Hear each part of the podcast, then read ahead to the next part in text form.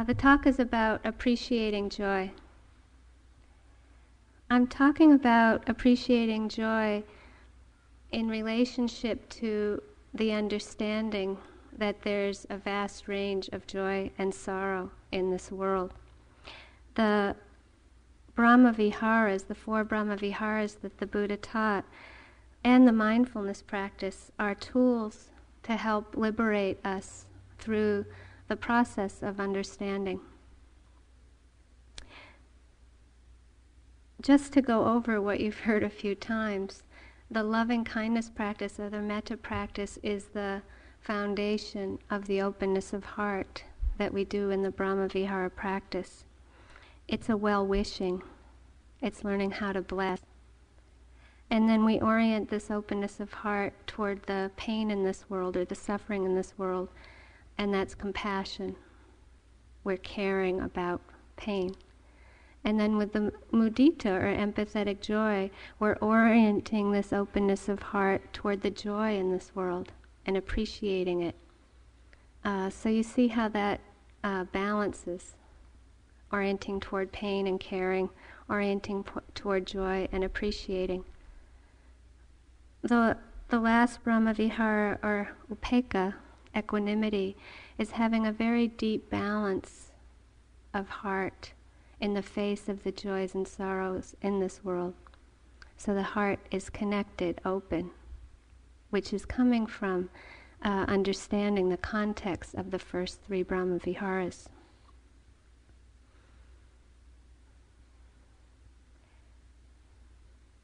How understanding or wisdom intersects these practices is that with a metta practice, understanding is what purifies the love. And with the karuna or compassion practice, understanding purifies the care. With the empathetic joy, understanding is what's purifying the appreciation. And then with the equanimity practice, uh, understanding is purifying the non attachment or the balance.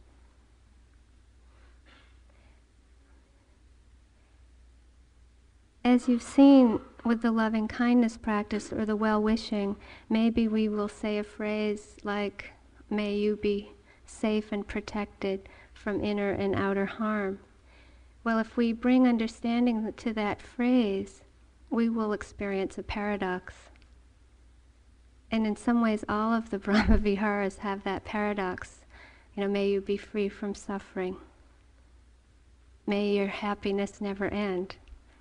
Well, you know, in the context of how the life really is, that this is this vast change and joy and sorrow, uh, then this will seem like a paradox. Uh, so it, it requires a very deep understanding that that we're wishing this uh, in the face of the joy and sorrow in this world? Can we wish well even though we're in a world of joy and sorrow? Can we care about pain even though we're in a world of suffering? Can we appreciate joy even though that it doesn't last? Can we have this deep balance in the face of the joy and sorrow? So you can see how powerful these tools are that the Buddha taught. They're meant to be a protection for us rather than lost in reacting to pain with aversion and fear and lost in reacting to pleasure with attachment. We bring the four Brahma Viharas or mindfulness to our experience.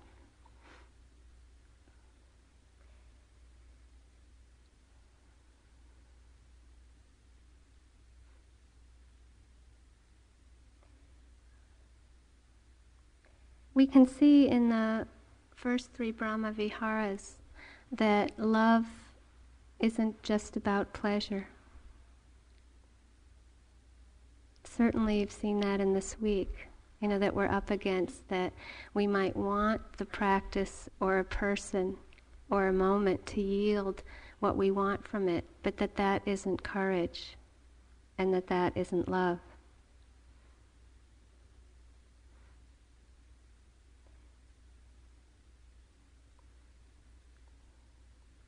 In terms of the compassion and empathetic joy, the practice of compassion is transforming our awareness of suffering into this in this world into compassion. For me, when I learned this practice, it was like being given gold. You know, when you think about the possibility of this, you know, given that we're given, we're t- we've taken birth into this world, but there is quite a bit of pain, that we can do that, that we can transform that awareness of it into care, this wonderful feeling of care. If we understand this, then we will value the pain in our life. We'll value the pain in this world, and we can learn from it. It's worthy of our attention because it's what, how life is. The mindfulness practice helps us to understand that it's not my pain, not your pain, uh, but it's pain that we can value and care about because it's present in our lives. So the pain in this world is a doorway into this wonderful feeling of care.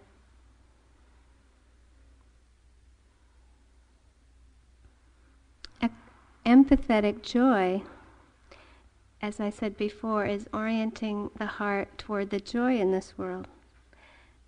And the Buddha taught actually that it was not so easy to do this. It might feel wonderful, but he said that affection for the being that we're wishing mudita for has to be present. He said that compassion was usually easier for us.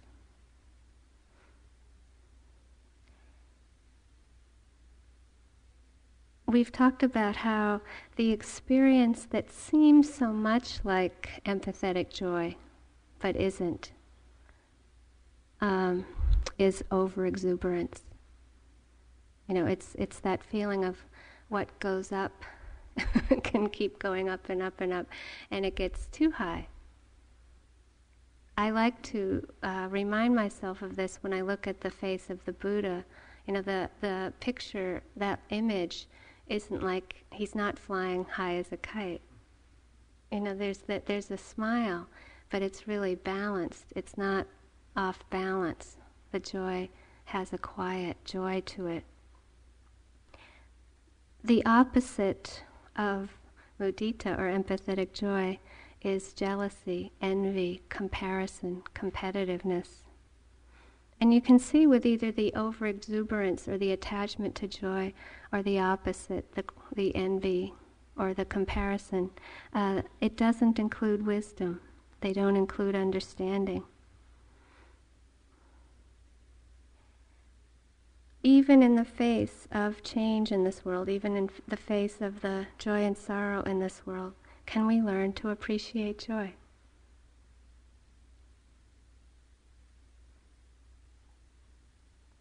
If we can care about the pain in this world and we can appreciate the joy in this world, there's a possibility of getting less caught in addiction, clinging, or cruelty and ambition.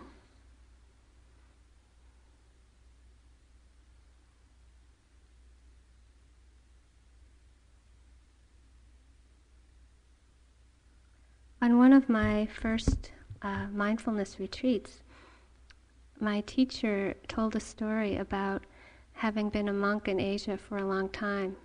And when he came first to the United States, uh, someone asked him to come to New York City and visit a woman in the hospital there who had been in an iron lung for about 20 years.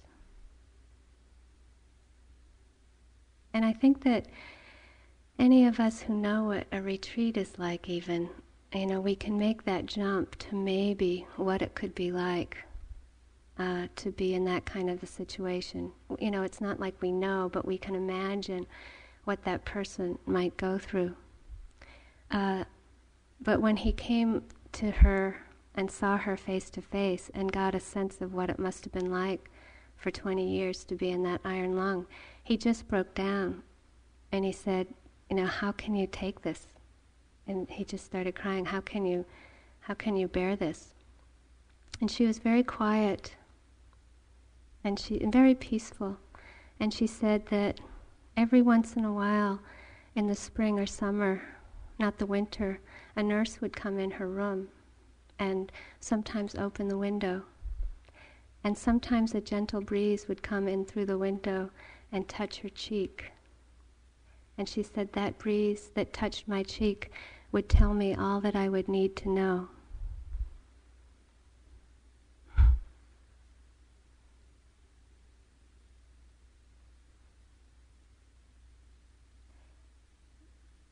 Appreciating joy. You know, learn what we're doing is really learning how to be touched by the universe each moment. You know, we get so caught in our reactions to pleasure and pain and change. And yet, what the mindfulness practice and the Brahma Vihara practices teach us is that uh, happiness and peace is that simple. When we get in touch with um, this mudita practice, it can put us through a lot or the sympathetic joy, uh, because what becomes more visible is our dissatisfaction. You know, that we're not good enough somehow, that life somehow isn't yielding enough pleasure, that we're not good enough, someone else isn't good enough, life, life somehow isn't good enough. And why? Why is it that, you know, we don't have this way of being where we can hear a bird or feel the breeze or experience the breath? And it be just enough. Coming on a retreat has an aspect of renunciation. The path of purification is divided into three sections the, the morality or sila, which is a kind of letting go, and not harming, giving up what we want so that we don't harm. Uh, and it has the aspect of concentration which we've been working on a lot here. We work on the sila here, it's given. we take the five precepts, and then the concentration, which again you can see that it's a letting go. It's letting go what we might want or not want, and then just anchoring, anchoring, anchoring. And being very, very uncomplicated. It's being very uncomplicated and simple. And by developing enough concentration, we start to also develop understanding through the mindfulness practice by seeing clearly just how life is, learning to come to peace with that. And as you can see in the Brahma Vihara practices, whenever we drop out of the concentration or need to break a barrier, we need to do mindfulness practice. So we develop a lot of understanding in this practice all of them require being willing to be here with life just as it is, to be vulnerable, to be that exquisitely simple. So being able to receive like the breeze on our cheek and know it can tell us everything, it's just like being able to wish someone well or wish an enemy well or wish a black fly well. you know, it's, it's very simple.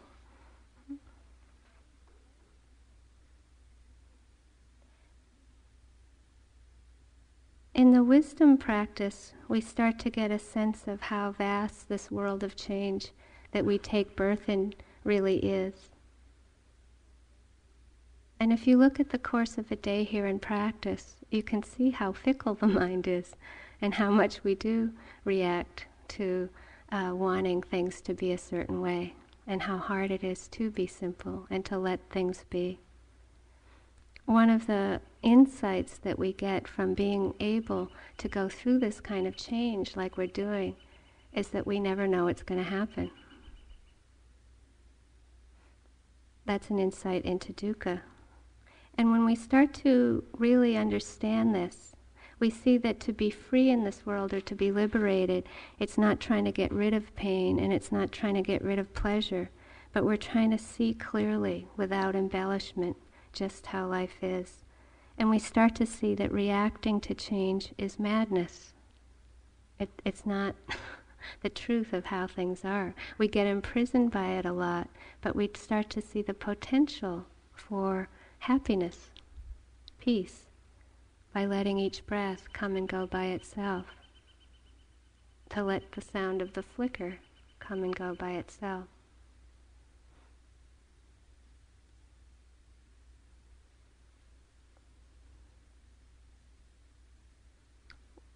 An aspect of renunciation, being simple, is letting go of control. And this is what allows us to be able to truly relate to a breath, just like that woman in the li- iron lung related to the sound, the, the feeling of the breeze in her cheek. It's just being that simple and so present. We're not lost in the past, we're not caught in the future. We realize that that's all we have, and we value it so much, that moment of life. And so, it, what this being able to be present leads us to is actually valuing the preciousness of our life, knowing that it can help us develop wisdom.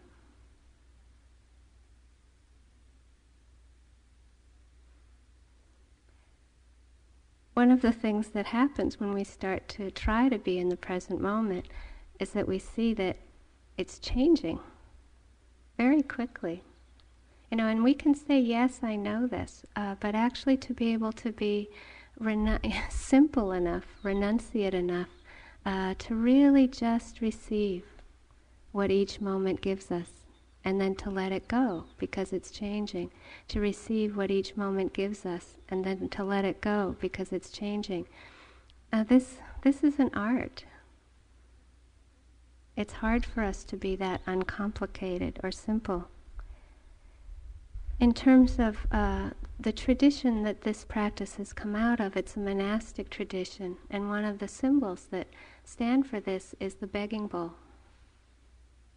And if you think of what it's like, if you lived each day uh, where you had your meal come through uh, someone that you don't know in the village putting food in your bowl, and that's it for the day. You know, this is the tradition that this practice comes from. And why, why, would, why would that be so important? You know, what, what is the meaning of that, really, that kind of renunciation?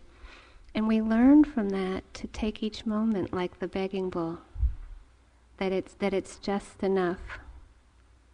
Maybe we wanted the chicken soup instead of the rice. You know, maybe we wanted uh, brownies instead of carrot cake. You know, whatever it is. But then, can we be simple enough to just receive and then get how much gratitude we can have for that rather than um, comparing and judging and being so unhappy?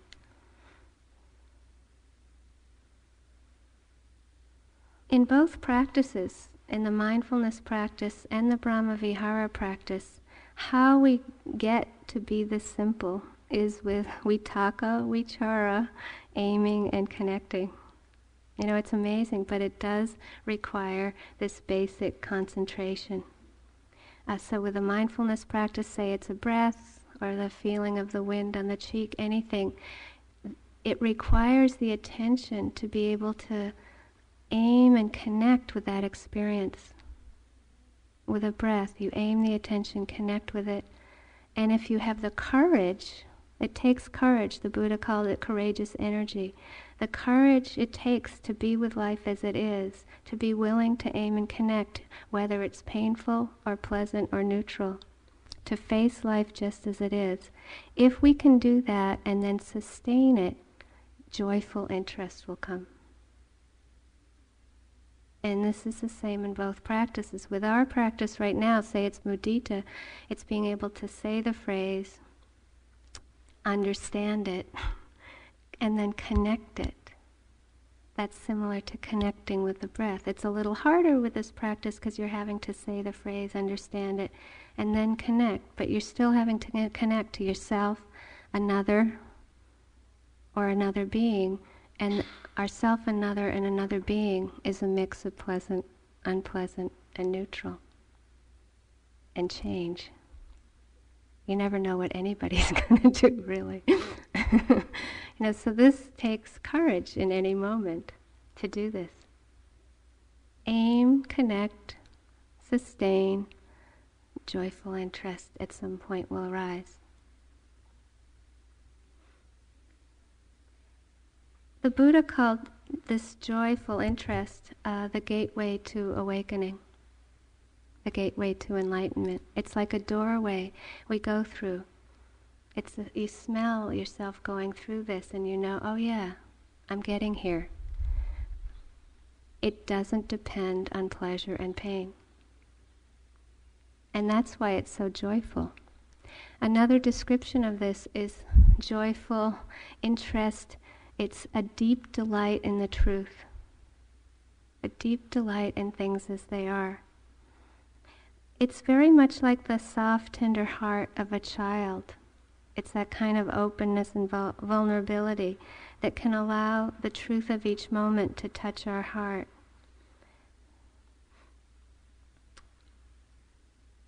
It's the intense delight in exploring life as it is. So it's the opposite of a judgmental mind, it's the opposite of a righteous mind or a dull mind or a timid mind. Sometimes I describe it as pure exploration.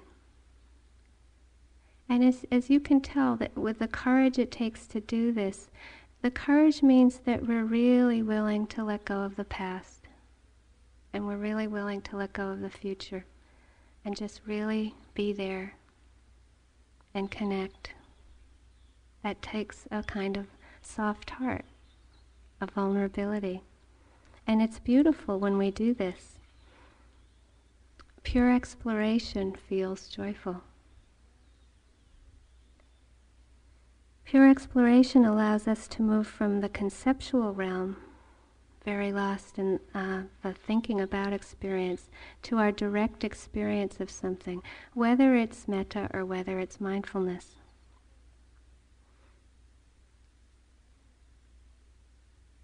This is a poem about irises, since there are irises on the altar. It's called Presence. After a long wait, what bloomed was not the flower called iris but a profound presence in dark purple splendor. It's nice to hear that after a long wait, you know, because that's part of it. It's part of the practice, is after that long wait, what bloomed.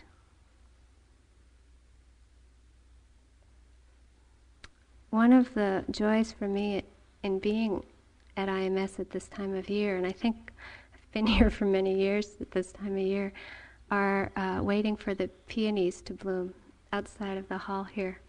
And I think about, you know, they were planted way back, way before IMS. Uh, and just the joy. How many people have just seen these? And it's, they're incredible. You know, there's no words for that simple joy. And you can see that it doesn't require um, what we often think it would take to be really happy. Uh, but it takes the ability to have the time to see the flower clearly. What's so nice about being here is that we have the time, and so you can tell how appreciated those peonies are. You know, it's, it's like we're in this garden of mudita.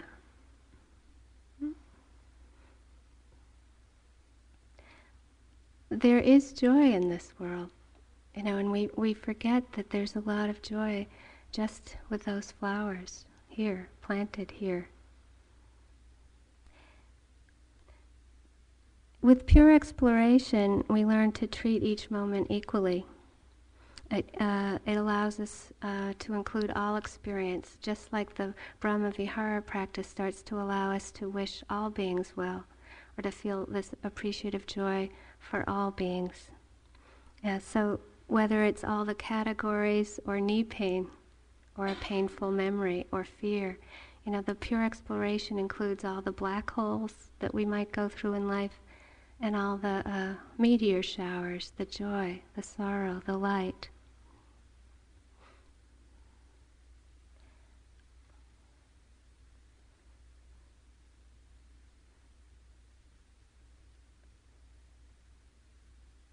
I had an old friend that he was actually an old boss of mine who had come to a three month retreat here some years ago.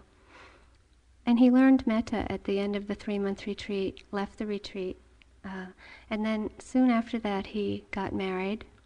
Uh, and that spring, his wife called me and she said, You know, I just want to. She, she, his wife doesn't practice, you know, and she said she just wanted to check something with me about his practice. I said, okay, you know, I didn't know what was going on. So he, she said, well, you know, he works in this really difficult job. It's a very high pressure social services service job, and he comes home sometimes quite irritated and grumpy. And one day, he came home uh, having trouble with a person at work who he's had a lot of difficulty with. And so he came in and he walked in the, the living room and slammed the door and he said, May he be happy. and then he stomped to the bathroom and slammed the bathroom door open and shut and he said, May he be peaceful. you could hear the toilet cover slam up, May he be liberated. You know. and then she said, is this good meditation practice?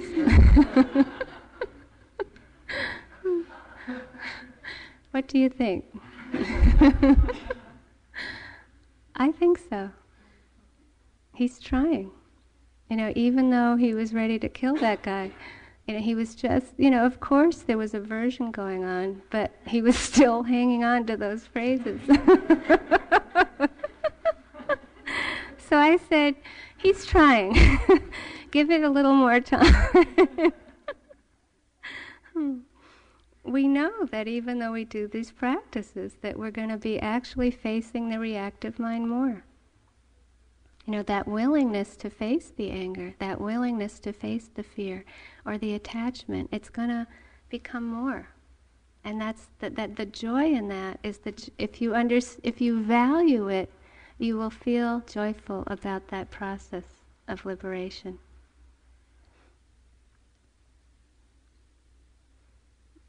Sometimes with the mindfulness practice or the Brahmavihara practice, it can seem more watercolorish, you know, than black and white.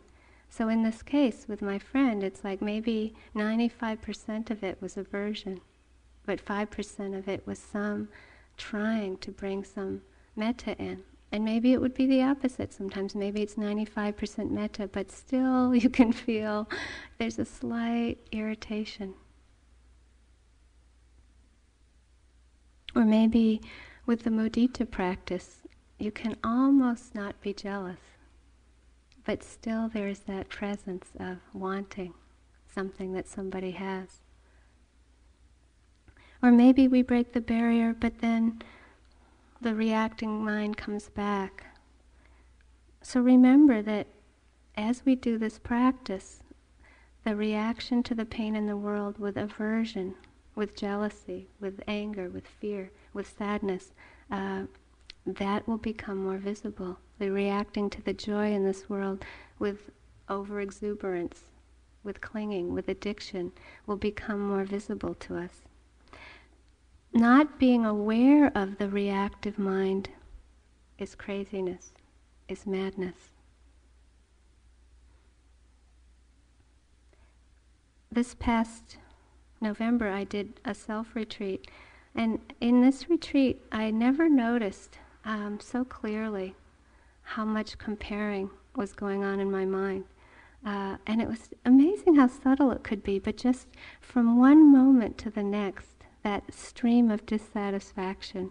You know, it wasn't just like I was really attached to a peak experience, which so much of my practice, I would see that one part of a sitting a day I liked.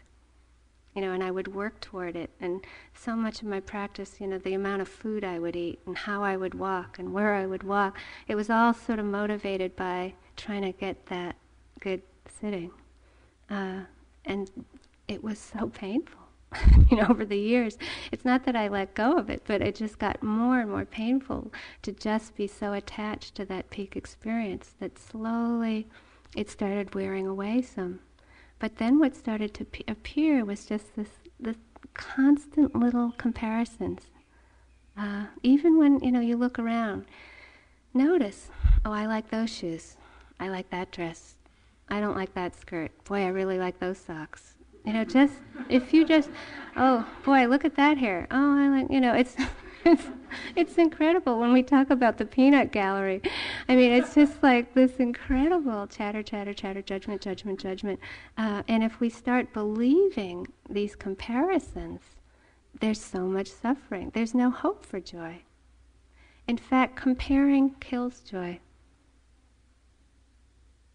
The more we're identified with comparison, the less possibility for joy. And, com- and comparing kills gratitude.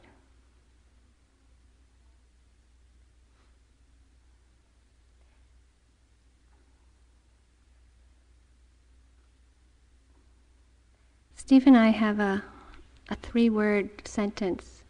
Uh, mostly he reminds me of it reminds me of it, and it's called the rowboat. And way back when, uh, early in our years together, our first year, one time we went down uh, to the ocean in Massachusetts, and somebody had lent us a rowboat, and we rowed out to this island and had a really wonderful afternoon. Um, came back, and the next morning, I wanted to go out in the rowboat again and repeat the experience. uh, and, and Steve and I had this big fight about the rowboat. You know, it was like as wonderful as that day was, that afternoon was together. It was like the next morning it was just the opposite. It was like we just really clashed about going out in the rowboat, and I was so attached. You know, I was basically it wasn't the rowboat, but I was just so attached to that. It was like a peak experience. Uh, and I suffered tremendously over it for years.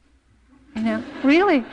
I wanted to repeat that experience. And whenever Steve would sense that I was starting to do that, he'd go, Oh no, the rowboat.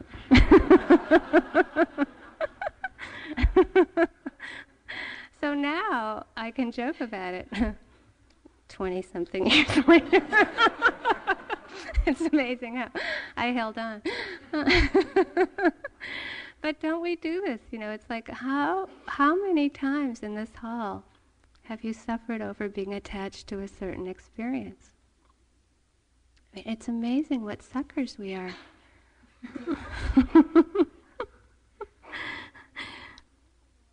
so the way that I've slowly learned to work with this kind of pleasant experience and then over exuberance and then attachment and clinging to a kind of addiction to that peak experience is to start being mindful of enjoyment. And so maybe we won't be at that place where we're mindful of pleasantness. Sometimes it's hard to be that mindful. But we can start to practice with simple things to be mindful of enjoyment. Because if we can be mindful of enjoyment, we can transform our awareness of pleasure and joy to mudita, to appreciation. And if we can shift from attachment to appreciation, uh, we won't get hooked. We start experiencing mudita. And we have that relativity. We can hold the paradox that yes, this is going to change, this is going to end. Just as we can value the pain in this world and learn to have compassion for it rather than fear and anger we can, all, and sorrow and grief, we can also, with the pleasure, we can start to shift from that getting lost and over exuberant and off like a kite to appreciation. This is huge. I mean, this, this rowboat story didn't come easy for me. As you can tell, it was a long struggle for me. And I'm not saying I'm finished with it. It's just.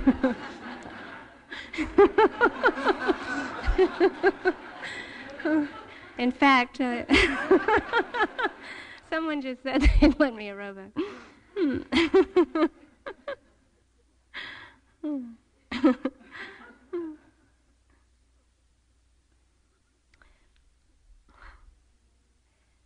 we can notice unpleasantness and aversion with mindfulness, and there's no need to get imprisoned by it.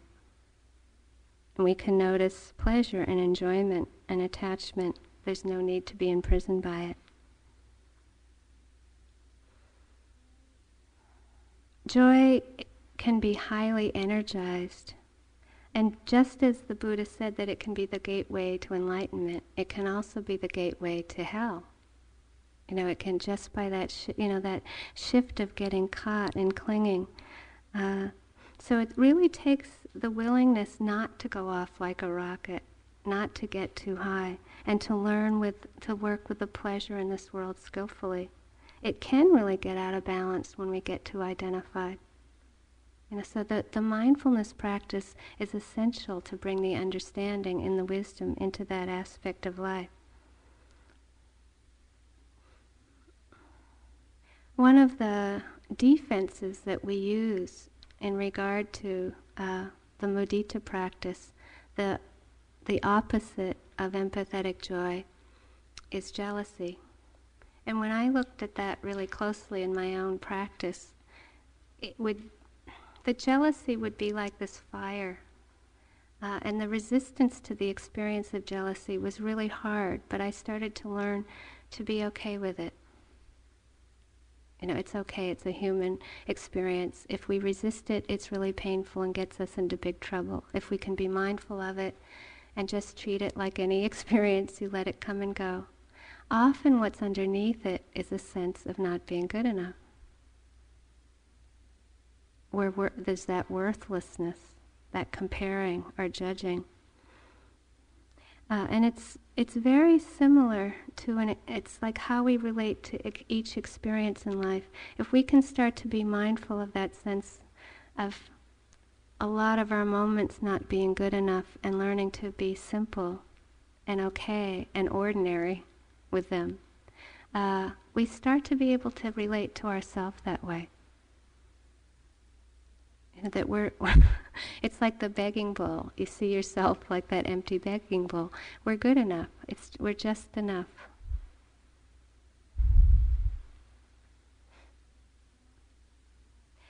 When I get caught sometimes in worthlessness, one of the things I try to bring in, if I'm getting caught in it, and then that will lead to uh, not wanting to be here, um, is awareness of mortality awareness of death. It was a gift that my mother really gave me because she had cancer when I was very young and died when I was 13. And in some ways, I think for some people they might not understand that for me that was really painful. Uh, but touching her cold body was like, it woke me up for the rest of my life. Really, it was like um, there was something about touching her and her being so cold uh, that it was like an electric shock that um, transformed my understanding of what I was doing here. So at the least, it was like I started really searching for understanding. Like, what are we? You know, what are we all doing here, and what what's going on? Um, it was strange in that um, my friends weren't like that. And my sisters, it was like it just happened, seemed to happen for me. Uh, but when I get into that place of not really valuing the preciousness of the gift of life, I try to bring that awareness in uh, because it, it's important for us to remember this.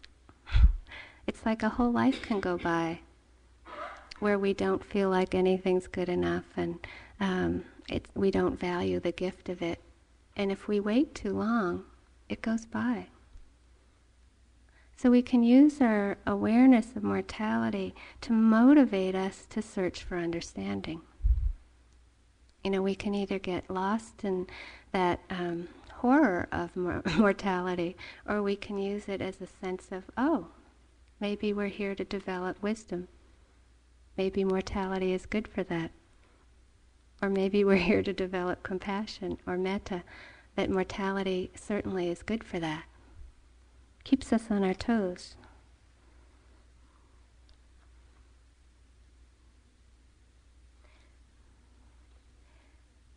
And in, in, an example of this, in terms of uh, joy, my sister, my middle sister now, has had cancer, and she's had chemotherapy for two years, just constant.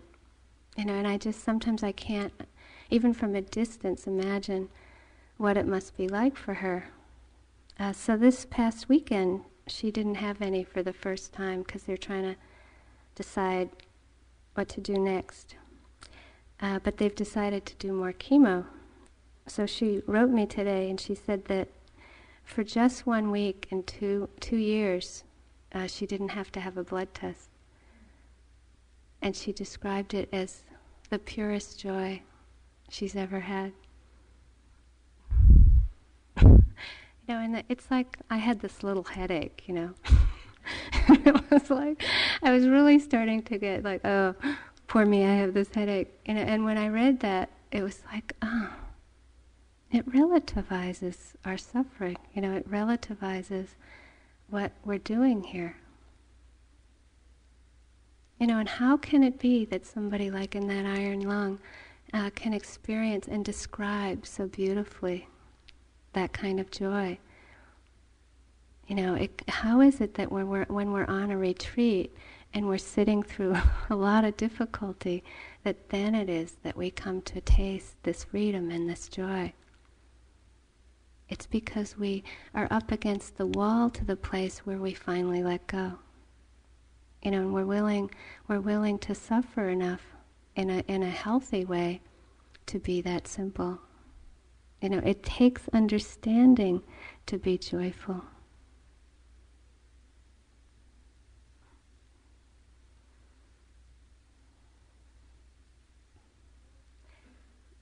There's a heritage here in, a, in the Americas uh, of the Native American tradition of being grateful for life. And there's different ways this is expressed, but one way it is expressed is I am so grateful for each day of life that any day is a good day to die. Now, this is the courage and the love. It's, it's facing change, it's facing mortality, and appreciating what we have with joy, whatever it is whatever our karma is.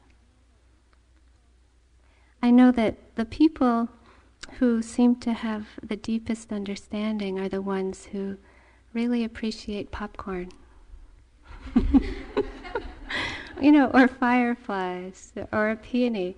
You know, it's like, and we sh- we can share that on a very deep level, that simplicity of appreciation.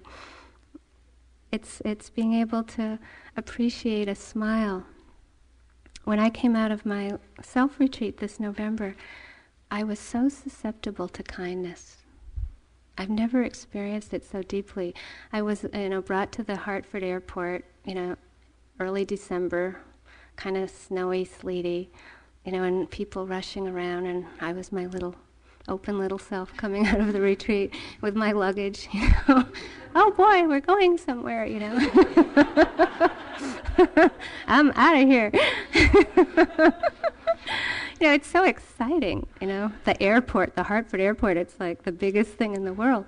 You know, and, and people are acting like it's not, you know, the biggest day of their life, you know. they're in a hurry, they're grumpy. And everybody just seems sort of, you know, so irritable and grumpy. And I got up to the counter, and this man was just so kind. And I started crying. it was like, it was so touching, you know.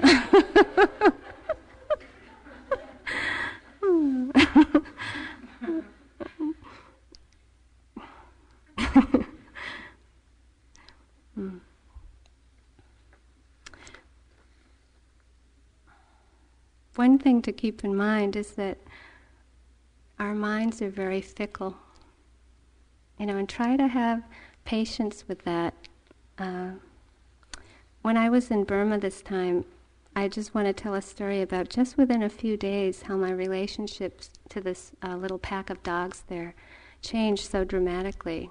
Uh, so the first night that we all had arrived at the monastery, uh, the manager gave a talk, and someone's sandal had been stolen by a dog at that point, and he announced to all the yogis to make sure they bring their shoes and sandals inside their kuti, their cottage or where they were staying at night, uh, so they wouldn't lose their sandals. But I didn't hear this. Uh, so then, then this, the couple nights went by, and I experienced where I my cottage is uh, is kind of off by itself in a beautiful remote little spot overlooking the river. So my experience was that these pack of dogs would come by my kuti and bark all night and keep me awake, just barking, barking, barking. So the first night was sort of okay. The second night was a little worse. And the third night, I had so much aversion, and I was so irritable the next day. Uh, and I would notice that whenever I walked into my cottage, I know that the custom there, and also in Hawaii, is you take your shoes off before you go in. That's how you do things. So I, it never even occurred to me to bring my shoes inside. So then the next night, I had a really good night's sleep. And I really like sleep. I'm attached to sleep. so I had a great night. And I woke up and I opened the door. And the reason it had been so quiet is because they were had eaten my sandals. the dogs ate my sandals. And uh, it's sort of hard to describe, but in Burma, it's really hard to get a new pair of Rockports. You know, it's there aren't any. Uh, and I have this lower back problem where I need a sandal that has a strap in the back that holds my uh, back in place. Uh, so I walked down to the meditation hall, feeling really irritated. And then I walked back up to my uh, cottage to do interviews. And as I was walking in, I saw this mangy, thin, the saddest looking dog sleeping really happily underneath my cottage. And I, I got it. I was like, oh, this starving dog ate my sandals. And instead of having all this aversion, I was really grateful that I had fed this dog. Know, look how fickle that is. And it was just, I was so grateful that I had seen that this dog had had at least some moments of happiness. Uh, and then maybe a few later, one of the yogis brought me her pair of sandals. And so you see, there's that cycling of joy and gratefulness. It's a simple story, but it's um, very much how we live our lives. That that extreme changeability around pleasant, unpleasant. another um, thing that would happen for me in Burma, because the river there, the Irrawaddy, is so massive and so powerful that it's like a presence at the monastery for everybody the village people, the monks, the nuns, and us visitors who come there. The river is so still looking, especially at sunrise so still that when a boat goes by, and boats rarely uh, come by together, it's usually a single boat, an old, ancient looking boat that we have never seen, they're so old, uh, come puttering down the river. Uh, and the wake that it leaves is just pristine and exquisite. You can just see the wake that it leaves perfectly. And over the course of days, I started to see that as the wake we leave. You know, what is the wake we have left here each moment, sitting, walking? What is the wake that we leave in our life? Because you can, you can, it's a tangible wake. The, the wake of irritation, the wake of aversion, the wake of fear, the wake of happiness, the wake of contentment. It's so tangible. So even though we go through really large ups and downs in our life and on a retreat, uh, try to remember your deepest motivation for being here on the planet. And the more you touch into this deep motivation, you'll be committed to developing more mindfulness, metta, karuna, mudita, upekkha. Because the wake that you leave will be very happy and peaceful. And that's a very joyful thing to do. And then we can appreciate that. Let's sit for a minute.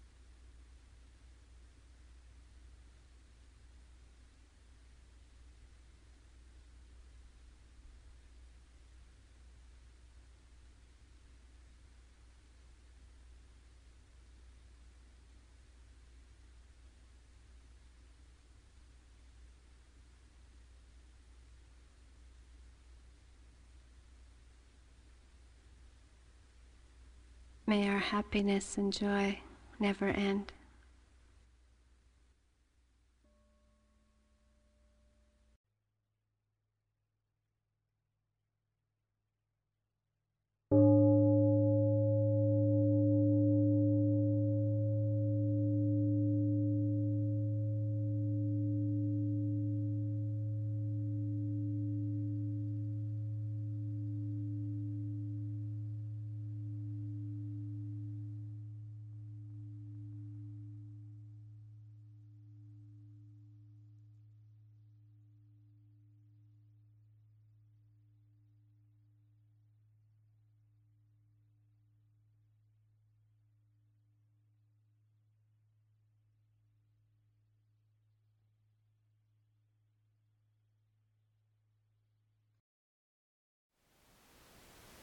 Thank you for listening. To learn how you can support the teachers and Dharma Seed, please visit dharmaseed.org slash donate.